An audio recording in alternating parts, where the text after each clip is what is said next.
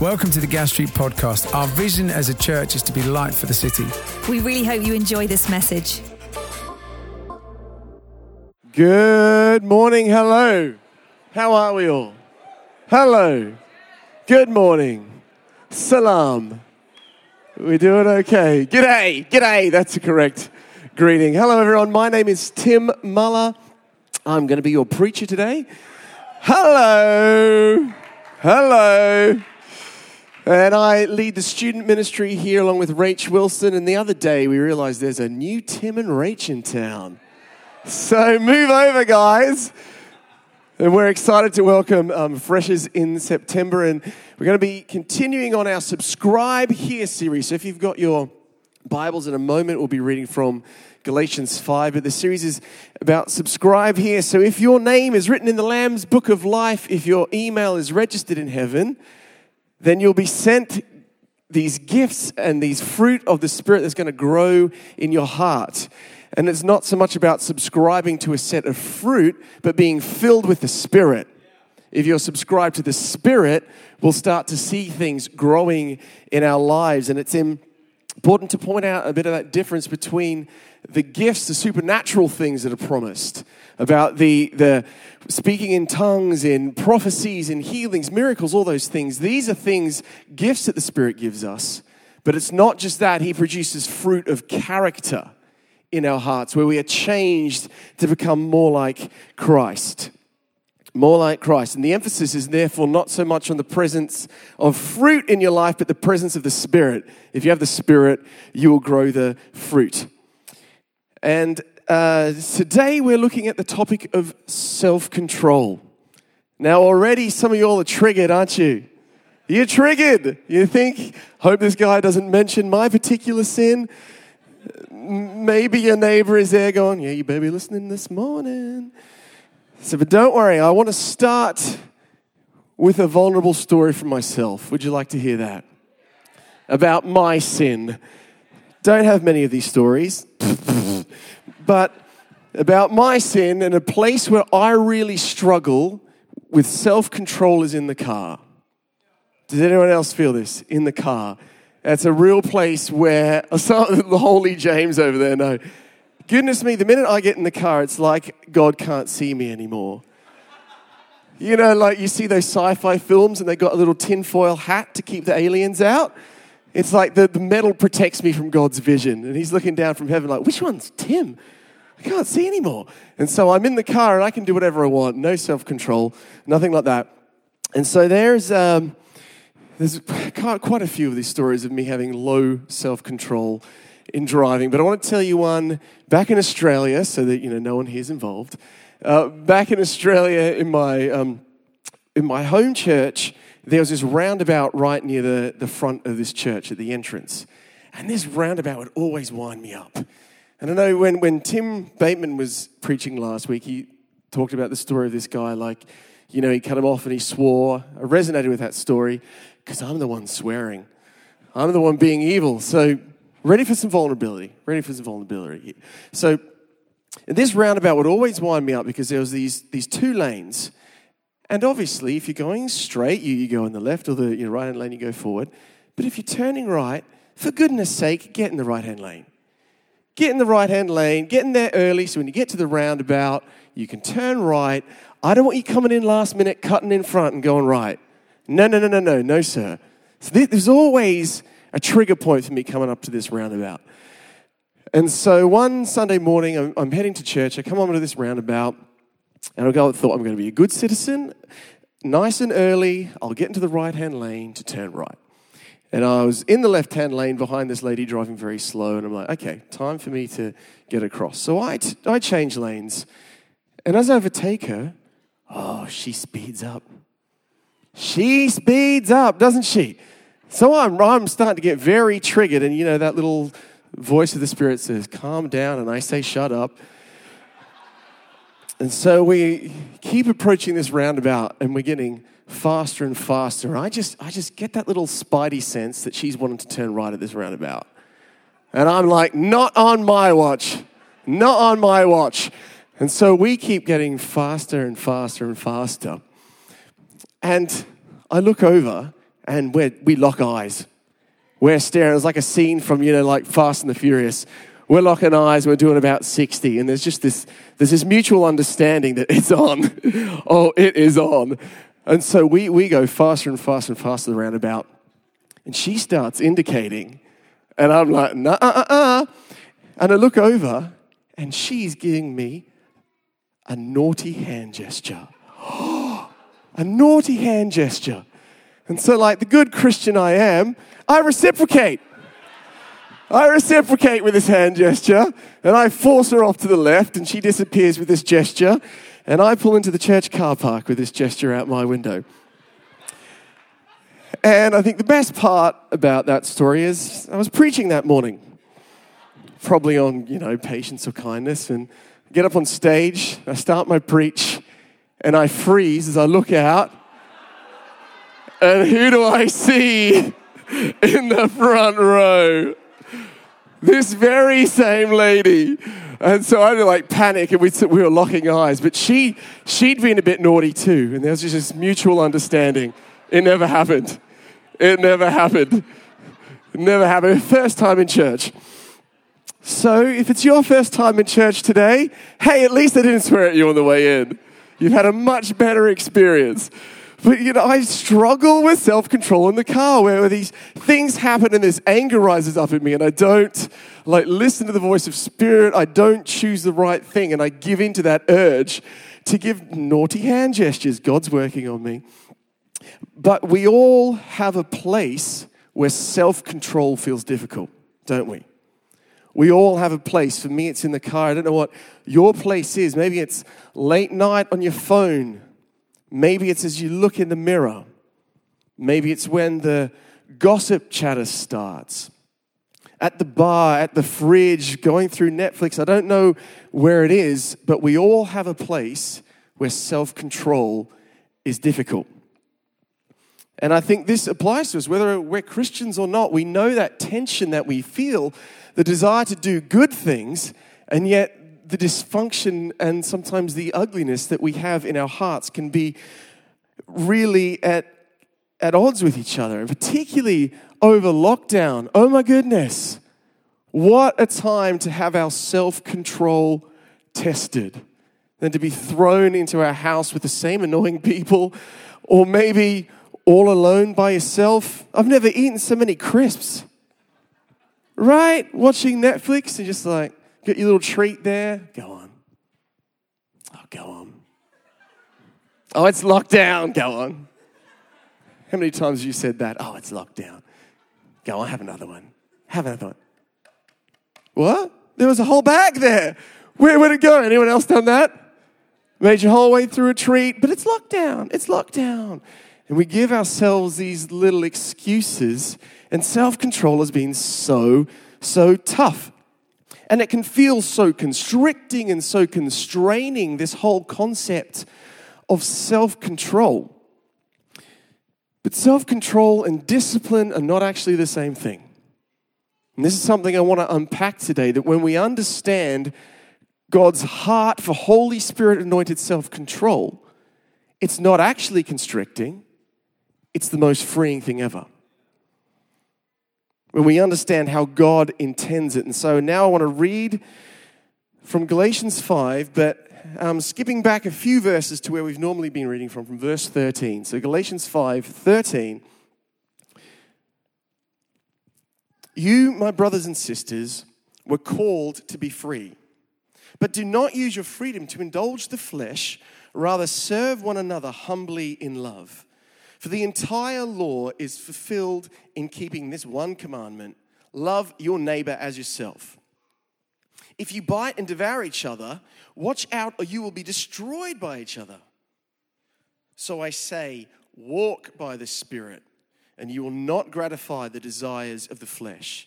For the flesh desires what's contrary to the Spirit, and the Spirit what is contrary to the flesh. They are in conflict with each other so that you're not to do whatever you want. But if you're led by the Spirit, you're not under the law. And the acts of the flesh are obvious. This is where you can shove your neighbor. sexual immorality, impurity, debauchery, idolatry, witchcraft, hatred, discord, jealousy, fits of rage, selfish ambition, dissensions, factions, envy, drunkenness, orgies, and the like. And I warn you, as I did before, that those who live like this will not inherit the kingdom of God. But the fruit of the Spirit is love, joy, peace, patience, or forbearance, kindness, goodness, faithfulness, gentleness, and self control. And against such things there is no law. And those who belong to Christ Jesus have crucified the flesh with its passions and desires. And since we live by the Spirit, let us keep in step with the Spirit. Let us not become conceited, provoking, and envying each other. So here we have this whole list of things to do and not to do. And we're told that we are free, but then to exercise self control. So, how can we have both these things? Don't they? They feel so contradictory. Well, I, I had an experience recently that kind of helped me frame this in a much more helpful way. Um, Stefan Schlag, where's he at? He's playing keys. Yes, Stefan. Let's give it up for Stefan. He's a legend. He's a legend. He's one of my favorite people in the entire universe. And bitteschön. And um, he's originally from East Germany, and he went back to East Germany to, to visit his family. And he said to me and one of my mates, Andy, why don't you come out and visit us? And we thought, that sounds like a great idea. And so we, we flew into Berlin, and, and he showed us around Berlin and saw um, parts of the wall and, and we learned the fascinating history of when East Germany was under a lot of Soviet control. And, and out where he lives in East Germany used to be under Soviet control, and there's some uh, beautiful lakes there. We went swimming there, and slightly odd story, but bear with me. Stefan said, when we go swimming, don't be surprised if you find people are a bit more liberal with what they consider appropriate to swim in, shall we say. And if any of you have been swimming uh, in parts of Europe, you'll know that clothing is very much optional. And so I was like, well, this, this is odd, Stefan. Explain this to me. What, what is going on? And he said, partly it's just part of European culture to be a bit more liberal. But he said something that I think really unlocks what self control is. Listen to this. He said, under Soviet times, there was so much control that public nudity was one form of self control you could have. And I was like, unpack that a little bit more. He said everything was so constricted and constrained about what you could buy and the timings of things and, and jobs and education, housing. It was all so constricted that the government, the, the people were so desperate for a form of freedom that they said, you control this, but you can't control my clothing at the beach. That it was one form of self control, of freedom that people could express in a highly controlled environment. And I thought that's absolutely brilliant. And I realized that's the key to understanding self control properly. You can only have self control if the self is free. Hear that? You can only have self control if the self is free, if the person exercising that control is free to do what they like, what they want. And this, this touches on a, a very key theme that runs through Scripture of that sense of control or slavery versus freedom, doesn't it? That, that whole sense of um, when God's people starts, we see that he, he chooses Israel and he says, you know, I'm going to build a nation of you, but through their complacency, they end up enslaved by Egypt. And they're trapped there. And so God raises up Moses to lead them out of slavery. And at the Passover, they remember this moment, and, they, and he says to them, I am the Lord your God who brought you out of Egypt, out of the land of slavery, out of captivity. And so when we're looking at this um, thing of self control, really just the caveat today is I'm speaking about more like our personal temptations and sins. Often there are situations that are out of our control where it's right to seek you know, counseling, legal action, to move to do all these things. But I'm talking about the, the captivity that we find in sin. And I think just people have a tendency to do this, don't we? To, to get caught up in these cycles where we feel trapped by our choices and circumstances. And we can only have self control if the control is coming from within ourselves rather than outside. Does that make sense? Where the control comes from within us rather than outside. And that is the good news of the gospel. Is that we're born into sin. We're born with this brokenness inside us, born with so much control coming from outside pressures, pressing us down. Our own brokenness, our own temptation, the own power of sin had captivated us. So we couldn't exercise self control because our self was controlled by sin. Our self was under the power of sin.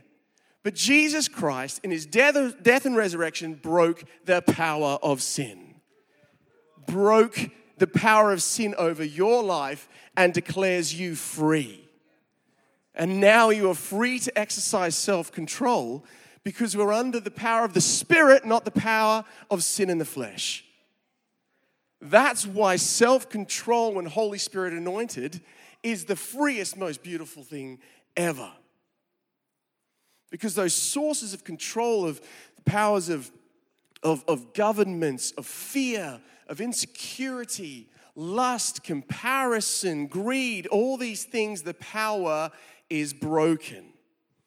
And our hearts are changed. And that's self control, therefore, kind of speaks into a whole other theme of Scripture. So we have slavery versus freedom. So we were captive to things, but now through Christ we're free. And then the theme of the flesh versus the spirit.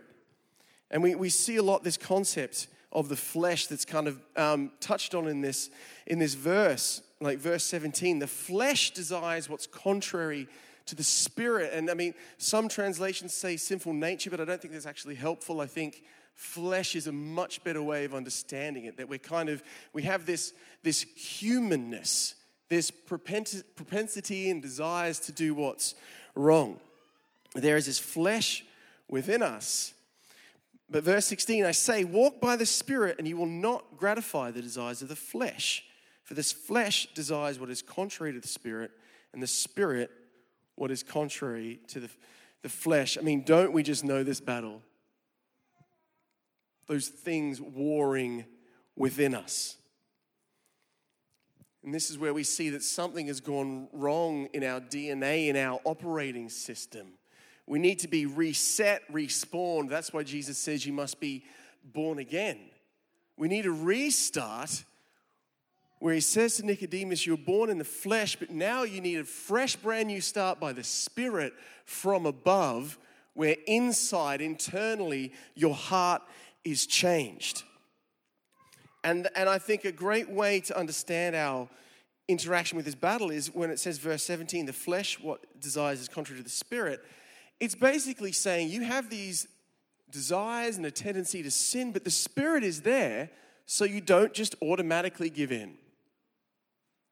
You don't just automatically give in. There is a spirit, there is a helper within us, changing our hearts, healing our brokenness, and producing fruit, the fruit of self control. And so here we see this beautiful culmination not of slavery in the flesh, but of freedom and the spirit. Which is why, if we go back to verse 1 of Galatians, of Galatians 5, it is for freedom that Christ has set us free. So stand firm and don't go back to slavery. It is for freedom you have been freed. Verse 13, you are called to be free, but do not use your freedom to indulge the flesh. And that's so encouraging for us, particularly if you're here and you're a follower of Christ. And, and like me, you get in the car and you feel that tension in you. That some fool is trying to cut in last minute and the rage bubbles up. Even this morning, someone was trying to cut in, and I just had one of those come Holy Spirit prayer. It wasn't holy as that. It was like, help me, Jesus. help me, Lord. But you know, one of those come Holy Spirit moments where we feel these things, where temptations come, but our hearts are changed. It can be tempting to think that we're stuck in these patterns, but no, the power of the cross is greater. The presence of the Holy Spirit changes us. And that's God's heart for us, I think, in this concept of self control, is that we are freed and filled with His Spirit, and that enables us to please Him and to love others. As it says in verse 13, rather serve one another humbly in love. And so, what's, what's your place? What is your car where you struggle? This week, I want you to remind sin who's boss. Yeah? It's Jesus. Remind that temptation who's in control. It's Jesus. It's the power of the Spirit through you, not that sin. Its power is broken. And this week in the battle with the flesh, I want us to be praying those prayers of, Come, Holy Spirit. Remind me of your power within me that changes me. Remind me of that power within me. Because when Jesus convicts us of things, it's an invitation to freedom. It's an invitation to freedom. And, and just to close, I want to just kind of narrow in on an interaction Jesus has in Matthew 19 with the rich young ruler. Because there's things in our lives that we think, well, why would I give that up? I love that thing. It's awesome. Why would I give that up? Why would I want to exercise self control in that area? If I'm free, can't I just do whatever I want? But I think in this interaction with the rich young ruler, we see Jesus' heart for us in this. So in Matthew 19, this guy comes up to him who's described as these three things he's rich, he's young, and he's a ruler. And so I think in the world's eyes, he's got everything he needs to be free. You know, he's got youth, age isn't a problem, he's got finances, he's got influence, he's as free as he could possibly be. And he says to Jesus, What must I do to be saved? And Jesus essentially says, Well, you have to live a perfect life. You have to obey the law perfectly. And the guy's like, Well, I've done that. What else do I lack? And Jesus says, Go and sell everything you have and give it to the poor. Now, we know that even if he had done that, that's not going to make him saved. Salvation is by grace through faith alone, only through, through the sacrifice of Jesus and our uh, unity with that. So, what's Jesus getting at? Jesus knows this guy is enslaved to his finances. He knows that this guy is ultimately not in control of his finances, his finances are in control of him. So Jesus isn't being all like judgmental and mean, well, you have to be poor now. No, he knows that this man is suffering under the burden of, of financial control, and he's saying, I want you to be free. Let go of this because the more you grab onto it, the more it holds you. And don't we do that with our sin, our addictive patterns? Things that we think fulfill us, things that we think give us freedom. And the more we hold on to them, the more we find out they're holding on to us. But with Holy Spirit anointed self control, we can let go because its power is broken. And that's the invitation of Jesus to freedom to this guy. It says he walks away sad because he can't let go of it. So he's captive to the very thing he thinks brings him freedom. It's an invitation to freedom because he loves us. He doesn't want us squashed and controlled. He wants us free and able to love and serve and to bless others. And as we um, come into land for this whole series, as delicious as this fruit is for us, it's ultimately for other people. We are loved, but we love others. We have joy and we bring joy to others. We have peace, but we bring peace to others. And it's all tied up in self control. Because when we harness the power of the Spirit, when temptation and distraction comes, if we don't have self control, all the rest is lost. But with the Spirit, He meets our needs for love, joy, peace, patience, and kindness, and then frees us through self control to bring that and gift that to others. Who wants to be a part of that? I certainly do. And I, I just want to invite um, Stefan up because we're going to mo- move into a moment of communion here where we remember this beautiful moment where Jesus set us free. This is the moment where he died on the cross only possible through his self control. If he'd given into temptation, there'd be no cross. If he'd given in to his own desire for comfort, there'd be no cross.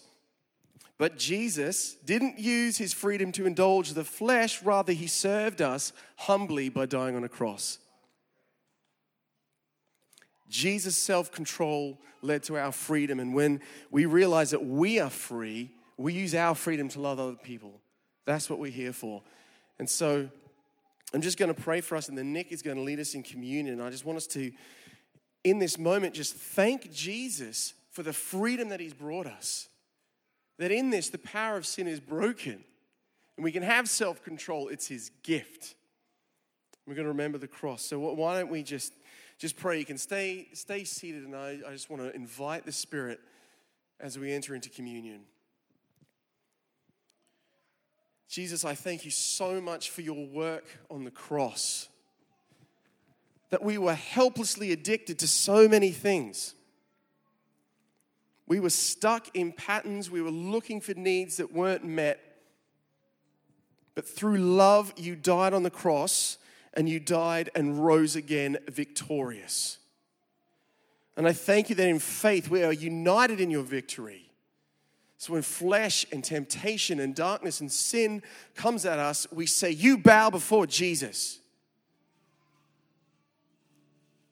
We are loved, that we are free